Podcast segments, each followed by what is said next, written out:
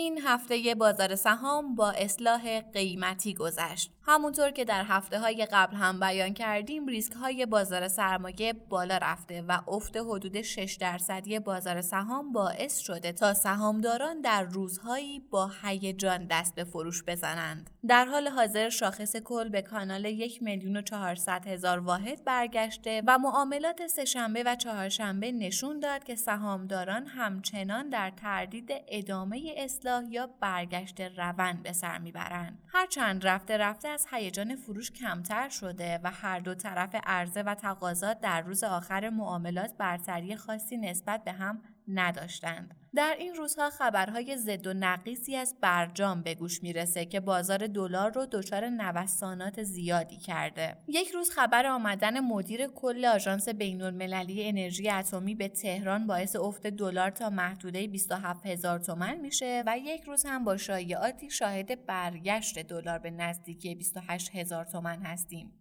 به همین دلیل بازار سرمایه که همیشه سرمایه گذاران محتاط تری رو داشته دچار هیجان شده و به این ترتیب شاهد فروش و یا حتی خریدهای عجیب و غریب در بازار هستیم.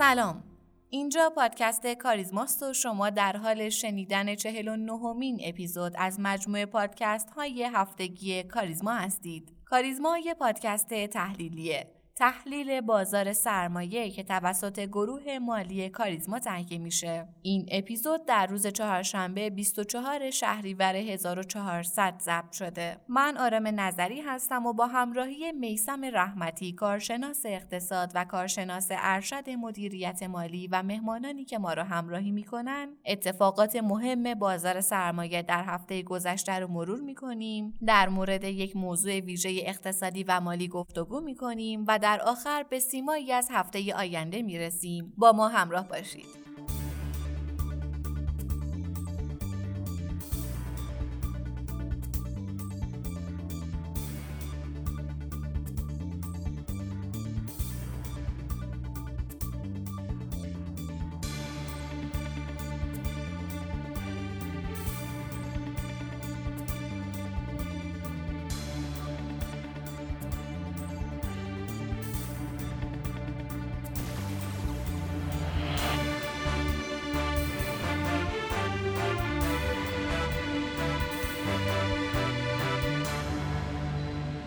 سلام می کنم خدمت تمام شنوندگان عزیز و گرامی پادکست کاریزما. همراه با جناب رحمتی آماده هستیم تا یک اپیزود دیگر رو شروع کنیم. جناب رحمتی سلام و وقت بخیر. من هم سلام عرض می کنم خدمت همه شنوندگان عزیز وقت همگی بخیر. آقای رحمتی بازار از تب و تاب سه ماه گذشتهش افتاده و خب شاهد روزهای نوسانی در بازار سهام هستیم. به نظر شما چه عواملی باعث به وجود اومدن این شرایط شده؟ خب به هر حال ما در دو هفته گذشته بیان کردیم. بازار به محدوده های مهمی از نظر قیمتی رسیده و ریسک بازار به شدت بالا رفته. رالی صعودی دو الا سه ماه گذشته باعث شده که سرمایه گذاران به شدت به فکر save سود باشن که تا حدی هم منطقیه. حالا یکی از مهمترین عاملایی که به نظرم باعث شده سرمایه گذاران به فکر save سود باشن اتفاقا در بازار پوله. شایعاتی در هفته گذشته مبنی بر افزایش نرخ بهره باعث شده که سهامداران به شدت به لاک دفاعی برن. اگر سری به بازار اوراق بزنیم می‌بینیم که این نگرانی ها پر بیرا هم نیست. در هفته گذشته رکورد فروش اوراق در سال 1400 شکسته شده و شاهد فروش 13 هزار میلیارد تومان در بازار اوراق بودیم. و نرخ این اوراق هم در سال جاری بیشترین نرخ بوده. نرخ نزدیک 22 درصد در حالی رقم خورده که به نظر می‌رسه دولت برای فروش بیشتر اوراق باید نرخهای بالاتری رو هم پیشنهاد بده. اگر نگاهی هم به فروش اوراق در سال جاری بندازیم می‌بینیم که کاهش 67 درصدی اوراق کاملا نشون دهنده عدم جذابیت برای سرمایه گذارانه و انتظارات برای بازدهی بیشتر بالا رفته. به همین دلیله که تحلیلگران اعتقاد دارند دولت و سیاستگزار چون فعلا راهکار دیگه ای نداره احتمالا به فکر افزایش نرخ بهره باشه تا کمی بازارا آروم بشن تا بتونه کم کم به فکر حل مشکلات باشه. از طرفی هم خبرهای برجامی وجود داره که باعث شده دلار به نزدیکی 27 هزار نفوذ کنه. به همین دلیل اگر برایند خبرهای موجود رو مشاهده کنید کاملا واضحه که بازارها فعلا شاید تمایلی به رشد بیشتر نداشته باشن. این روزا در بورس کالا هم در بخش فلزات اساسی شاهد افت جدی تقاضاییم. تا جایی که انتظارات به حدی منفی شده که در برخی از روزا برای برخی از کالاها حتی خریداری وجود نداره. در بخش محصولات شیمیایی و پلیمری اما برایند معاملات بیشتر تحت تاثیر بازارهای جهانیه. و شنیده ها از تالار نقره‌ای حکایت از این داره که این روزا جو کلی معاملات در بازار به شکل رفت و برگشتی شده. بنابراین در بخش کالایی هم ما دچار یک برابری عرضه و تقاضا هستیم و همه سرمایه گذاران منتظرن تا شرایط تغییر کنه و طبق اون تصمیم بگیرن. خب طبق این شرایط خیلی از سرمایه گذاران نگران سرمایهشون هستن و میترسن از اینکه بازار افت شدیدی داشته باشه. به نظر شما این احتمال وجود داره؟ ببینید این نگرانی و حرفای ریزش شدید رو هم من میشنوم ولی باید بگم با شرایط فعلی اقتصاد ایران و باهوشتر شدن سرمایه گذاران این اتفاق فعلا امکان پذیر نیست. افت عجیب و غریبی برای دلار فعلا پیش بینی نمیشه. حجم نقدینگی در جامعه به شدت زیاد و اگر حرکتی از قبیل افزایش نرخ بهرم انجام بشه صرفا برای کنترل اوضاع. بنابراین افت شدید فعلا خیر ولی نکته ای که باید بگم اینه که انتظارات قطعا می‌تونه روند کاهشی داشته باشه و این باعث میشه سرمایه گذاری کار مهمتر و دقیقتری بشه. از طرفی قطعا بازه زمانی انتظار سرمایه گذارانم بیشتر از قبل میشه. در وضعیت فعلی شاخص کل در محدوده یک میلیون و هزار واحد تا میانه های کانال یک میلیون هزار واحد محدوده حمایتی بسیار خوبی داره و به نظرم از این محدوده می‌تونیم انتظار یک رشد دیگر رو داشته باشیم.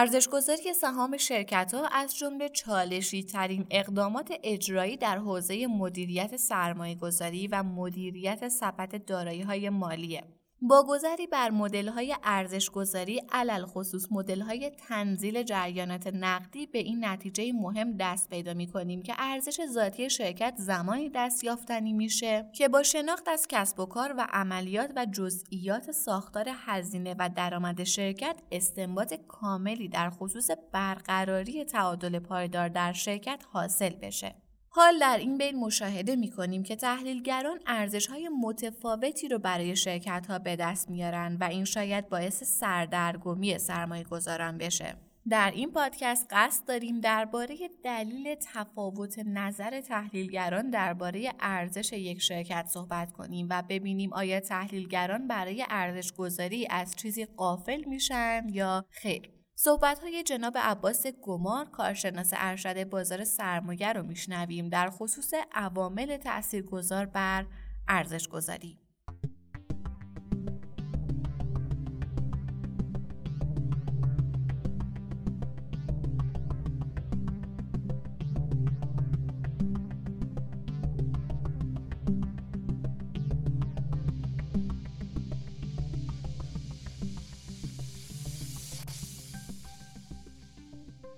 سلام های گمان خیلی خوش اومدید به پادکست کاریزما زنده باشید. منم سلام عرض می‌کنم خدمت شما همکارانتون و شنوندگان هست خیلی ممنون که حضور پیدا کردید.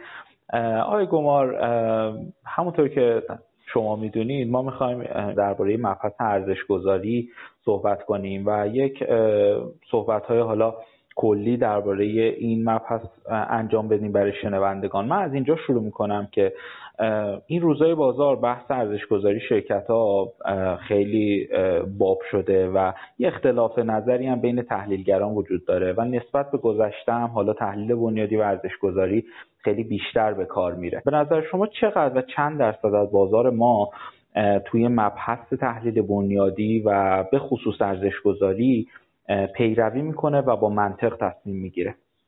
ببینید ما عملا می‌تونیم بازار رو به دو دسته تقسیم بندی به دو دسته تقسیم بکنیم. کسایی که در واقع دوستانی که از اطلاعات رانتی برخوردار هستن. خب طبعا این دوستان بر اساس اطلاعاتی که از به صورت اینسایدر از حالا دوستان آشنایان مدیران شرکت ها دریافت می‌کنن کارهای خرید و فروش رو انجام میدن. بله. خب این موضوع که ما بخوایم بگیم تحلیل بنیادی توسط این دوستان انجام میشه به این معنی که من میام یک شرکت رو تحلیل می‌کنم فروشش سوداوریش میزان داراییهاش ریسکهاش و نهایتا تصمیم به خرید و فروش می‌کنم. خب برای این دوستان صادق نیست. صرفا زودتر از بقیه بازار اطلاعات رو می‌گیرن و بر اساس اون خرید و فروش رو انجام میدن خب علل قاعده تو یک بازاری که کارا باشه کارایی اطلاعاتی وجود داشته باشه و اطلاعات به صورت به عبارتی به صورت همزمان در اختیار عموم قرار باشه قرار بگیره این اطلاعات رانتی و عملا کسایی که بر رانت خرید و فروش می‌کنن خب وجود نخواهد داشت وقتی که بازار کارا باشه. اما وقتی که ما داریم راجع به در واقع یک بازاری که از کارهای کمی به دور باشه در واقع این دسته از افراد هم وارد بازار هست خب در رابطه با اینکه چند درصد بازار از اطلاعات بنیادی و تحلیل بنیادی استفاده می‌کنن من اینطور خدمتتون میگم که نسبت به گذشته زیادتر شده. اما خب اینو در نظر بگیرید. این زیاد شدنه توی فراز و فرودهای بازار متفاوت خواهد. یعنی زمانی بود که ما دو سال پیش توی هر قیمتی سهم رو خریداری می‌کردیم. وقتی اوج بازار بود فرداش چهار درصد پنج درصد در واقع بازدهی داشت. کسی به در واقع اینکه بیاد شرکت رو بررسی بکنه نگاه نمی‌کرد. صرفا امروز می‌خرید برای اینکه فردا بتونه با قیمت بالاتر پس فردا با قیمت بالاتر بفروشه و از این محل یک بازدهی رو کسب بکنه. اما وقتی که بازار کمی متعادل میشه کمی به قول از اون هیجان و شدت و حدتش دور میشه طبعا تحلیل بنیادی خودش رو نشون میده و افراد کم، کمتر به اینکه ما سهمی رو می‌خوایم چون فلانی خریده ما سهمی رو میفروشیم چون فلانی فروخته توجه می‌کنم. بیشتر نگاه کنم فروش شرکت به چه ترتیب هست سود شرکت به چه ترتیب هست و نهایتا بر این اساس در واقع انتخاب می‌کنن سهمشون رو. یا چه برای خرید چه برای فروش. اینطور خلاصه می‌کنم در واقع سوال شما رو. بله.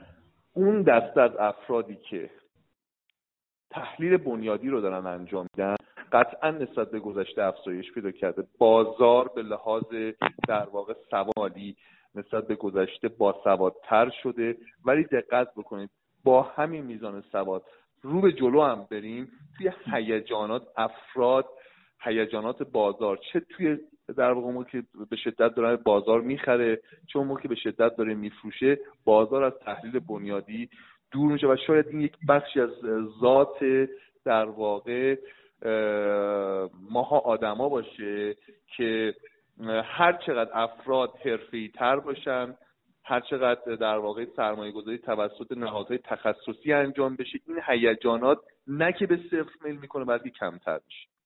آقای گمار شما بحثی درباره کارایی بازار انجام دادید. می‌خوام ببینم توی بحث تل بنیادی و ارزش گذاری تعداد نفراتی که فعال میشن تو این حوزه بیشتر بشه یا کارایی بازار ما هم بیشتر میشه؟ قطعا اینطور هست. شما ببینید کارایی بازار یعنی چی؟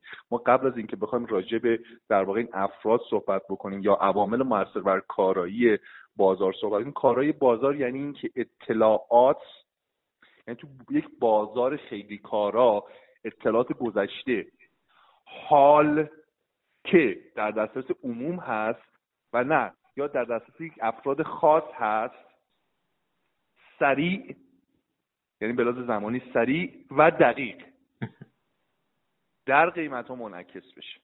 یعنی اگر امروز یک اطلاعات جدیدی وارد بازار میشه این اطلاعات سریع تو قیمت ها منعکس بشه. خب این چه اتفاقی میفته قیمت که دست و پا نداره که خودش بخواد خودش رو اصلاح بکنه. قیمت بر اساس خرید و فروش یک سری در واقع تحلیلگر هست که نهایتا اصلاح میشه و اطلاعات جدید درش منعکس میشه. هر چقدر این تحلیلگرها حرفه‌ای تر باشن هر چقدر تعداد این تحلیلگرها بیشتر باشه اطلاعات به سرعت و به اندازه این سرعت و اندازه خیلی مهمه. بله یه اطلاعات ممکنه در واقع در قیمت ها منعکس بشه ولی اون واکنش بیش از اندازه یا کمتر از اندازه باشه. اینکه به اندازه باشه در واقع بخش از کاری بازه که قطعا تحلیلگر هر چقدر بیشتر باشه هر چقدر تحلیلگرهای حرفه‌ای و با سواد توی بازار ما بیشتر باشن در واقع بازار ما کاراتر خواهد شد. خیلی هم عالی ما اگه موافق باشید بریم حالا توی بحث خود ارزش گذاری من می‌خوام ببینم الان تحلیلگرایی که تو این حوزه الان تخصص دارن چه محرکایی رو چه عوامل کلیدی رو در نظر می‌گیرن ارزش گذاری و به نظر شما چه چیزهایی رو هم در نظر نمی‌گیرن و گاهی اوقات به خطا میره این ارزش گذاری این سوال سوال مهمی هست. از این جهت که ببینید روی کردهای ارزش گذاری سهام حالا یا ارزش یابی سهام یا قیمت گذاری سهام چون همه اینها رو میگن توی بازار یا حتی بعد میگن ارزیابی سهام. خب روی کردهای ارزش گذاری سهام مشخصه.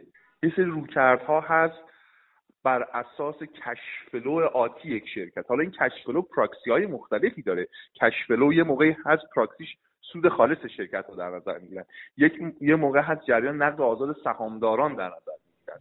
یک موقع هست سود باقی مانده در نظر می‌گیرن. اما اون چیزی که در عمل در واقع استفاده میشه در بازار ما و در بین کسایی که تحلیلگر بازار هستن دیگه نهایتا سود تقسیم سه چهار سال آینده است. و حالا بعد از اون با یه فرمول هایی و یه روابطی بیان سود در واقع تقسیم از سال سوم بعد رو در نظر بگیرن خب یک پسیف رویکرد هست بر مبنای سوداوری سالهای آتی بر اساس تمام اطلاعاتی که امروز وجود داره فرض کنید امروز می‌خوام یه شرکت تحلیل بکنیم بر اساس تمام اطلاعاتی که امروز وجود داره افراد میان یک در واقع ارزش از اون شرکت رو بر مبنای سوداوری شرکت ها و شناختی که از کسب و کار یک شرکت دارن برآورد می‌کنن پس این مشخص. یه رویکرد رویکرد این که آقا من نگاه کنم الان بازار چند برابر سوداوری چند برابر فروش چند برابر ظرفیتش داره. یک سهم مشابه رو معامله می‌کنه و بر اساس اون بیام سهمی که الان در نظر دارم اونم بیام قیمت گذاری بکنم یا ارزش گذاری بکنم. خب؟ پس یه رویکرد رویکرد در واقع مبتنی بر سودآوری آتیه. یک رویکرد دوم که خدمتتون عرض کردم چند برابر یک شاخص ما بهش میگن در واقع رویکردهای بازاری. یه رویکرد هم آقا استا و دارایی شرکت چیه؟ بدهیاش چیه؟ و بر مبنای اون بیام یه ارزش گذاری انجام بدم ببینید دوستان نکته که وجود داره من خدمتتون اینو می‌خوام عرض بکنم. روی کرده اول روی کرده قالب تامین سرمایه هاست. روی کرده دوم روی کرده قالب بچه بازاره. روی کرده سوم روی کرده قالب بچه کارشناس رسمی دادگستریه. در حالی که تمام این ستا روی کرد با هم ارتباط دارن یعنی هم به لحاظ تئوریک این خیلی مهمه. یعنی اینجوری نیست که همینجوری از رو هوا باشه. هم به لحاظ تئوریک هم به لحاظ عملی ستا با هم ارتباط داره. منتها چه اتفاقی میفته تو بازار ما؟ تو بازار ما بعضا توی هیجانات افراد اینا رو در نظر نمی‌گیرن. یعنی یک کدوم رو در نظر می‌گیرن. من مثلا برای اینکه خدمتتون اینو واضح تر بگم شما موقع که مثلا یکی دو سال گذشته بود توی بازار بود. خب بچه بچه بازار اکثرا رویکرد بازاری هم یا پنج برابر سود 6 برابر سود ده برابر سودش. چه می‌دونم دو برابر ظرفیتش یکی دو برابر فروشش. یه شرکت باید قیمت بخوره. توی اون موقع بچه ها به این دقت نمی‌کردن. مثلا همین اوج بازار میگم سال 98 و 99 بچه به این دقت نمی‌کردن که آقا من که میگم پنج برابر سودش ده برابر سودش 20 برابر سودش بازار همینجور داره پیبه سهما رو بالاتر می‌بره. یه جایی رسیده بود شما قیمت گذاری که می‌کردن روی یه سری از سهما باهاش میشه دو تا سه تا کارکنه شبیه اون رو زد. تاسیس کرد. مثلا طرف میومد شرکتی مثلا فرض بفرمایید دامپروری رو قیمت گذاری می‌کرد و تو بازار سهم خورد رو دقت بکنه سهم خورد رو با قیمت مثلا دو سه برابر خالص ارزش روز داراییاش همون NAV همون رویکرد کارشناس رسمی دادگستری معامله می‌کرد. بعد قافل از اینکه آقا این قیمتی که من دارم می‌خرم پول سه چهار تا کارخونه است که شبیه اونه.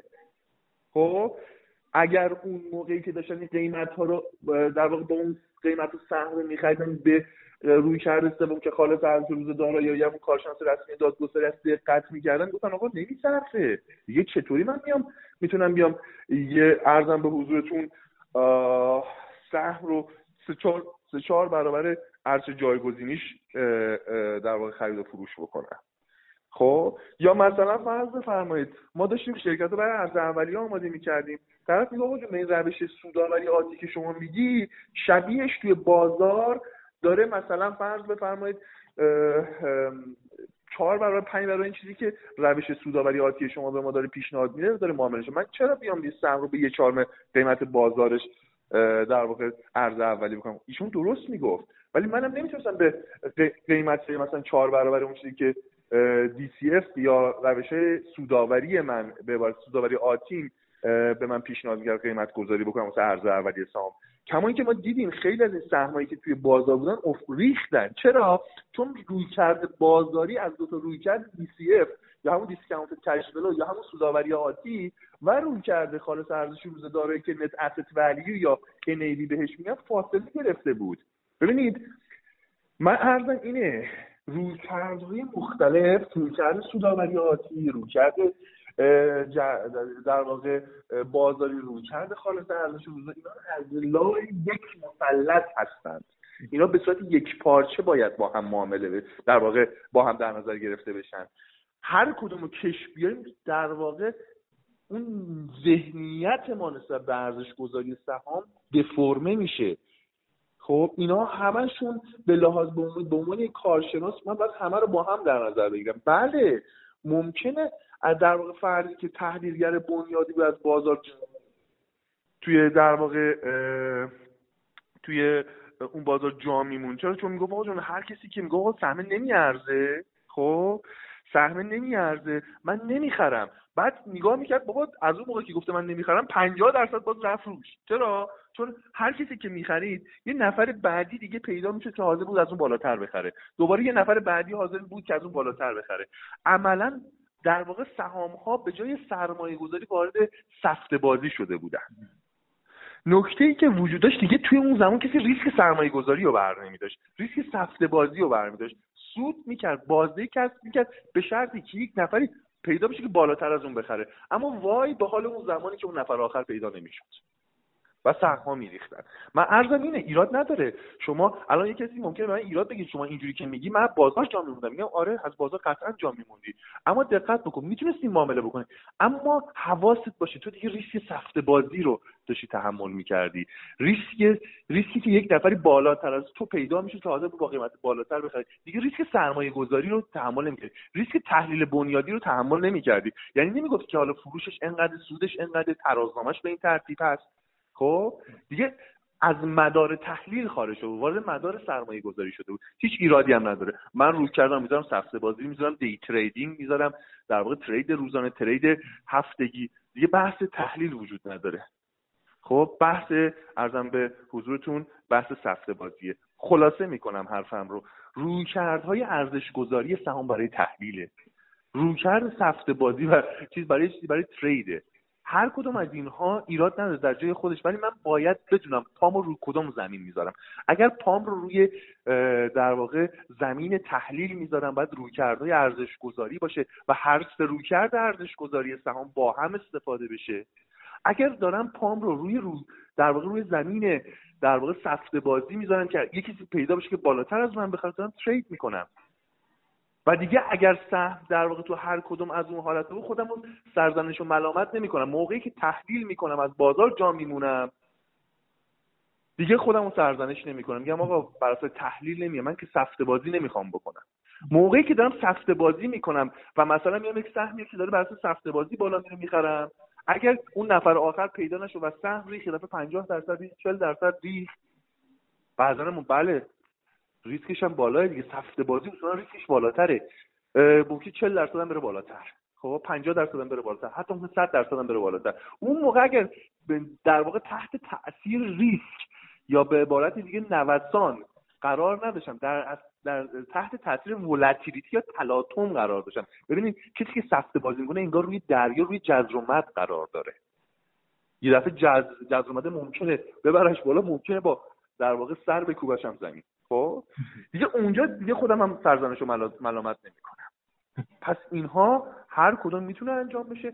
اما اگر من دارم راجع به ارزش گذاری سهام و تحلیل صحبت می‌کنم عملا باید یک رویکرد یک پارچه هر سه رویکرد ارزش گذاری سهام رو باید استفاده بکنم و بدونم که اینها رو نباید یه زلو بیش از اندازه کش چون مثلث دفرمه میشه. بعدا حالا من ممکنه از شما اینجوری شما از من اینجوری سوال کنید که من سوال شما رو زود زود جواب میدم. شما ممکنه میگه آیا پیور و مطلق وجود داره که کسی فقط تحلیلگر باشه یا کسی فقط باز باشه؟ میگم از دید من تجربی چون چند سالی که توی بازار وجود داشتم هیچ کسی من ندیدم پیور معامله بکنه. خب؟ یعنی اینجوری نبودی که نفر این فقط داره تحلیل می‌کنه و واسه تحلیلش خرید و فروش می‌کنه. یا فقط داره سفته بازی می‌کنه و واسه سفته بازیش خرید و فروش می‌کنه. بله ممکنه. من حداقل تو همسن سالهای خودم ندیدم. ممکنه یه سری افراد باشن تو سنهای بالاتر دیگه کلا استراتژی سرمایه استراتژی معاملاتیشون شکل گرفته باشه بهتر بگم. و می‌دونم بر حالا استراتژی نگم بهتر بگم سیاست معاملاتیشون. چون سیاست فراتر از استراتژی هست. پالیسی فراتر از استراتژی هست. اونها در واقع در واقع سیاست معاملهشون شکل گرفته و بر دیگه یکی یکی انتخاب کردم ولی من فکر می‌کنم که پیور ما نمی‌تونیم فردی رو پیدا کنیم که پیور بیا بگه من فقط دارم واسه تحلیل خرید و فروش می‌کنم می‌ذارم واسه سفته بازی. یه موقع اصلا برای شما میصرفه میگه من 20 درصد پولمو فقط می‌ذارم واسه سفته بازی. الان کسایی که مثلا فرض کنید نه تو بازار سهام تو بازار کریپتو دارن معامله می‌کنن خیلی از کسایی که تو ایران هستن بیشتر دارن سفته بازی می‌کنن. اصلا کسی تحلیل نمی‌کنن چون اصلا بازارش تحلیل بردار نیست. تو سهام هم به همین ترتیب هست. آقای گمار من می‌خوام حالا یه نتیجه گیری از این صحبت رو بکنم. شما نظرتون اینه که توی بحث صرفا ارزش گذاری ما سه زل داریم که حالا این اختلافاتی هم که وجود داره بعضی موقع ها یا اگر اون ارزش درست حساب نمیشه به خاطر اینه که یه زل این ارزش گذاری بیش از اندازه کش میاد. دقیقا دیده نمیشه. یا یه زل دیگه بیش از اندازه کش میاد. بیشتر شما شما من یادم میاد توی گرمای بازار اواخر گرمای بازار بود. خب مثلا از کی بهتون بگم؟ از فروردین 99 تا نزدیک 20 مرداد حالا کمتر از 20 مرداد مثلا شاید مثلا اوایل مرداد. به شدت تحلیلگرها خود تحلیلگرها روی دارایی شرکت ها متمرکز شده بودن. می‌گفتن آقا این شرکت دارایش اینقدر میارزه. یعنی این شرکت چه می‌دونم الان داره چه می‌دونم 25 درصد داراییش معامله میشه. در صورتی که داراییش سود در نمیاد بله من باید دارایی ها هم توی در واقع ارزش گذاری در نظر بگیرم. ولی چقدر؟ خب طرف مثلا می‌گفت آقا فلان شرکت از جایگزینیش مثلا فرض بکنید. مثلا میگم صد هزار میلیارد تومنه ولی الان تو بازار داره چه می‌دونم تو بازار داره پنجاه هزار میلیارد تومن. پس راه داره که به صد هزار میلیارد تومن برسه. در صورت ارزش جایگزین برای معاملات کنترلی هست. نه برای معاملات خورد نه برای کسی که یه دونه سهام دارایی شرکت مگه سهامدار خورد می‌تونی مجموعه بگه فلان دارایی بفروش اصلا شرکت رو منحل بکن انحلال شرکت دست در واقع سهامدار عمده است. نه سهامدار عمده ای که کنترل داره سهامدار عمده ای که مجموعه فوق العاده تو دستشه. یعنی شما به صورت تیپیکال و سر انگشتی شما باید 66 7 درصد در واقع سهام یک شرکت رو داشته باشه که بتون بگید فلان دارایی شرکت رو بفروشه فلان دارایی شرکت رو آب بکن بین ما تقسیم بکن. خب؟ من میگم ارز جایگزینی هر کدوم یک کاربردی داره. ارز جایگزینی مال معاملات کنترلی هست. نه برای سهامدار خود. سهامدار خود برای سود مهمه. سهامدار خود تش برای سود. اون چقدر برای من تو مجموع من تقسیم کنم یا نه؟ شرکت پلن آتی داره. که این پلن های آتیش توی قیمت گذاریش لحاظ میشه. یعنی برای سهامدار خورد باید دو تا روی کرد مد نظر قرار بشه. یه روی کرد بازاری کرد و یک روی کرد مربوط به در واقع تنزیل سوداوری سوداوری آتی. بله دارایی های شرکت هم باید لحاظ بشه توی قیمت گذاری اما نه به اون اندازه که برای سهامدار خورد و برای سهامدار کنترلی اهمیت داره. خب من ارزم اینه ما باید دقت بکنیم که عملا یک روی کرد بیش از اندازه کش داده نشه. مثل همون چیزی که گفتم مثالی که زدم توی فروردین تا قبل از ریزش بازار فروردین 99 تا قبل از ریزش بازار. یا نه یه رویکرد اصلا در نظر گرفته نشه. اینکه گیر رو کردی من کلا در نظر نمیگم توی ارزش گذاری سهام. همون چیزی که خدمتتون گفتم یه دفعه طرف میگه آقا من وقتی میگم NAV در نظر نمیگم NAV رو به عنوان یه حد یقف در نظر میگم آقا سهم خیلی بخواد بره بالا دیگه نزدیک NAVش باشه دیگه. باز بر برزه مبانی فایننسی میگم. گرچه الان باز ما توی بازار سرمایه داریم که این در واقع این قاعده رو رعایت نمی‌کنن. خب حالا یا NAVش درست قیمت گذاری نشده؟ یا نه؟ بازار درست قیمت گذاری نکرده. خب؟ که من میگم که بازار البته باهوشتر از این حرفها هست. بازار بازار ما هم نهایتا بعد از سه چهار ماه پنج ماه می‌فهمه داستان در واقع چیه و داره بازار به کدام سمت هدایت میشه و کار خودش رو انجام میده به درستی آقای گمار توی بخش اول تو بخش دوم صحبت که کردید یه اشاره هم کردید به روش های دیگه که سرمایه گذاری میشه و کاملا هم معتقد بودید که اوکیه یعنی باید شناسایی بشه و اگر کسی دوست داره می‌تونه روش های دیگه استفاده کنه. من می‌خوام مثال خود شما رو بزنم. شمایی که به عنوان یک فردی که کاملا تو حوزه ارزش گذاری تسلط داره و با این ماهیت شما رو می‌شناسن. می‌خوام ببینم از تحلیل های دیگه ای مثل مثلا تکنیکا روان، روانشناسی رفتارشناسی استفاده می‌کنید و آیا اصلا سوال بزرگترم اینه برای تحلیل بنیادی ارزش گذاری مکملی وجود داره یا نه؟ ببینید از دید سرمایه گذاری اولا که من ارزش گذاری که من دارم انجام میدم ارزش گذاری corporate finance خب گرچه در واقع invest ارزش گذاری برای investment به صورت شخصی کار می‌کنیم. اما الان تجربه که من تو این چندین سال که کار کردم برای چه چیزی بود؟ برای ارز اولیه ها بوده و برای معاملات مدیریتی بوده و کنترلی. خب؟ یعنی شما پروژه ارزش گذاری که سوابق ما رو نگاه بکنید برای این اساس بوده. یعنی برای corporate finance بوده. نه برای investment. خب؟ اما اگر من بخوام در واقع سوال شما رو اینجور جواب بدم که آیا ارزش گذاری که انجام میشه و بیسش تحلیله؟ حالا من نمیگم تحلیل بنیادی بیسش تحلیله. خب نیاز به این هست که علاوه بر روی کرده ارزش گذاری که من گفتم خدمتتون در واقع چیزای دیگه هم در نظر گرفته بله قطعا. چرا اینا؟ چون بازار به صورت در واقع کوتاه مدت حداقل ممکن از مدار ارزم به حضورتون تحلیل خارج بشه. خب اونجا بحث روانشناسی بازار یا حتی بحث تحلیل تکنیکال معنی پیدا می‌کنه. بازار چطوری؟ بازار یه سهمی رو ببخشید زدن زیرش داره حجم می‌خوره. هر جوری با تحلیل بنیادی هم نگاه می‌کنی جور در نمیاد. اگر شما ماینستتون ذهنیتتون اینه که پیور حرکت نمی‌کنید ببین این بر اینا همه استپ بای استپ هستن. من اول در واقع باید اینوستمنت پالیسی رو در بیارم. اگه من مثلا اینوستمنت پالیسی من اینطوری هست که من توی اینوستمنت پالیسی می‌تونم ریسک سرمایه گذاری هم تحمل بکنم ریسک بچه سفته بازی هم می‌تونم تحمل بکنم. اونجا بحثای تحلیل تکنیکال و روانشناسی بازار اینا معنی پیدا می‌کنه. خب؟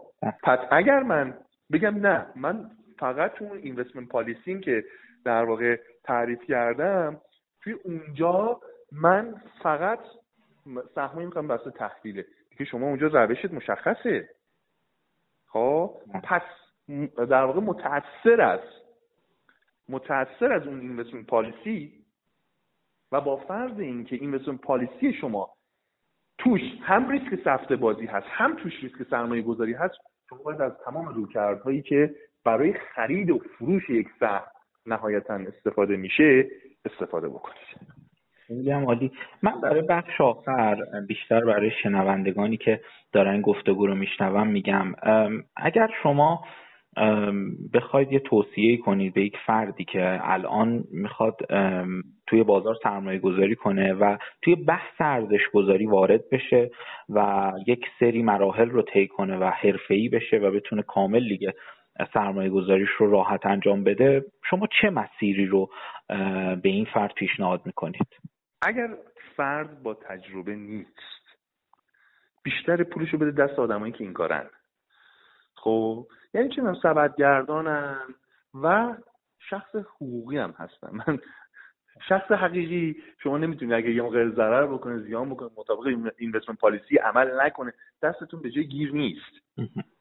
خب شما شخص حقوقی بدید میگم منظورم که یه موقع نه بگی آقا گمار رو من می‌شناسم به گمار بله. نمی‌کنم. نه به گمار و شخص حقوقی باشه.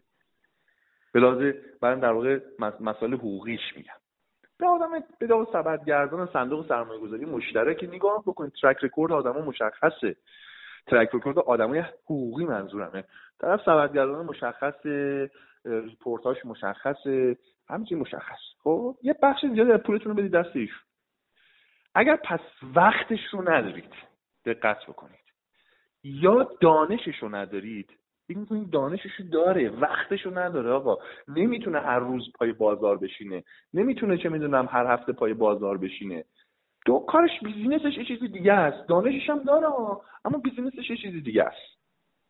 پس آدما در دو صورت به نظر من باید بیان سراغ اشخاص حقیقی که business شون business سرمایه گذاری هست. یا وقتشو ندارن یا دانششو ندارن.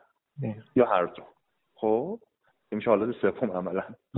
یه ترکیب از حالت اول ولی نه می‌خوان وارد این business بشن و هنوز دانششو ندارن ولی وقتش هم دارن و می‌خوان واقعا اینو به عنوان یک در واقع آینده شغلی برای خودشون حتی در نظر بگیرن و اصلا خودشون به عنوان investor باشن و business شون در آینده این باشه اول کار خودشون با پول زیاد نیان. باز پولشون یه بخشی بزنن پیش آدمایی که این کارن.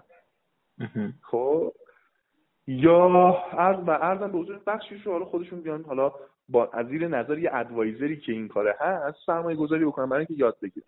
اما یادگیریش واقعیتش که یکی سال یه سال دو سال نیست. بله ممکنه یه خوش شانس باشی تو ترند مثبت بازار بشی پولت هم ده ها یا حتی مثلا چه می‌دونم خیلی بیشتر از ده ها برابر بشه. مثلا کسایی که اوایل سال 97 به صورت شانسی وارد بازار شدن و خب بله ایشون پولشون چندین برابر میشه. ولی آیا بازار این کارو کرد یا دانش و ارزم به حضورتون دانش و تجربه تجربهشون این کار کرد. خب تو حالت عادی بازار می‌تونن بازی رو کسب بکنن. برای اینکه بخوام تو همه حالت های بازار بازی مناسب رو کسب کنن که البته بهتون بگم بازی توی بازار توأم با ریسکه یعنی ممکنه پایینم بیاد.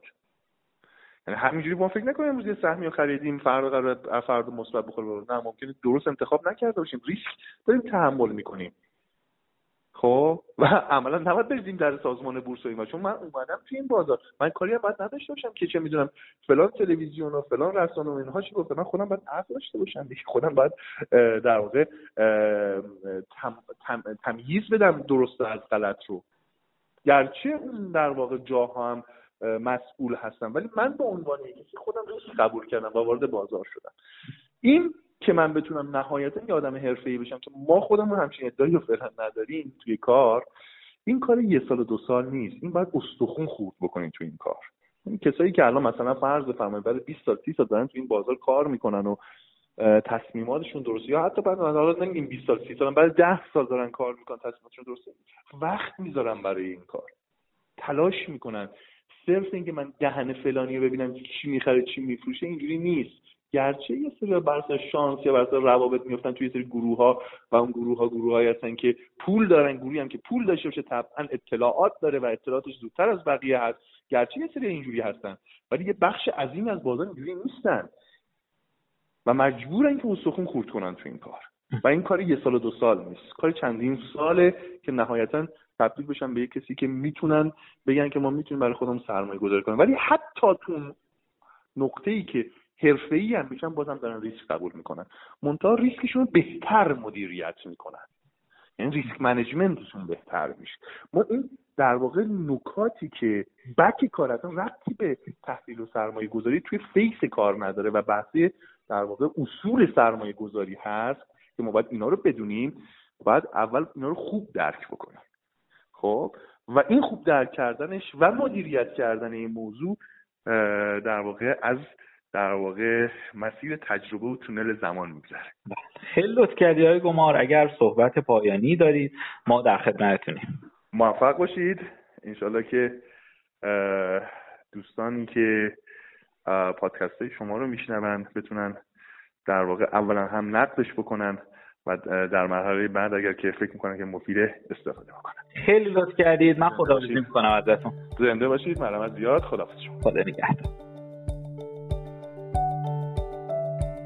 ممنون از شما که ما رو میشنوید. لطفا سوالات، نظرات، انتقادات و پیشنهادات خودتون رو از طریق آیدی تلگرام پاد underline admin با ما در میون بذارید.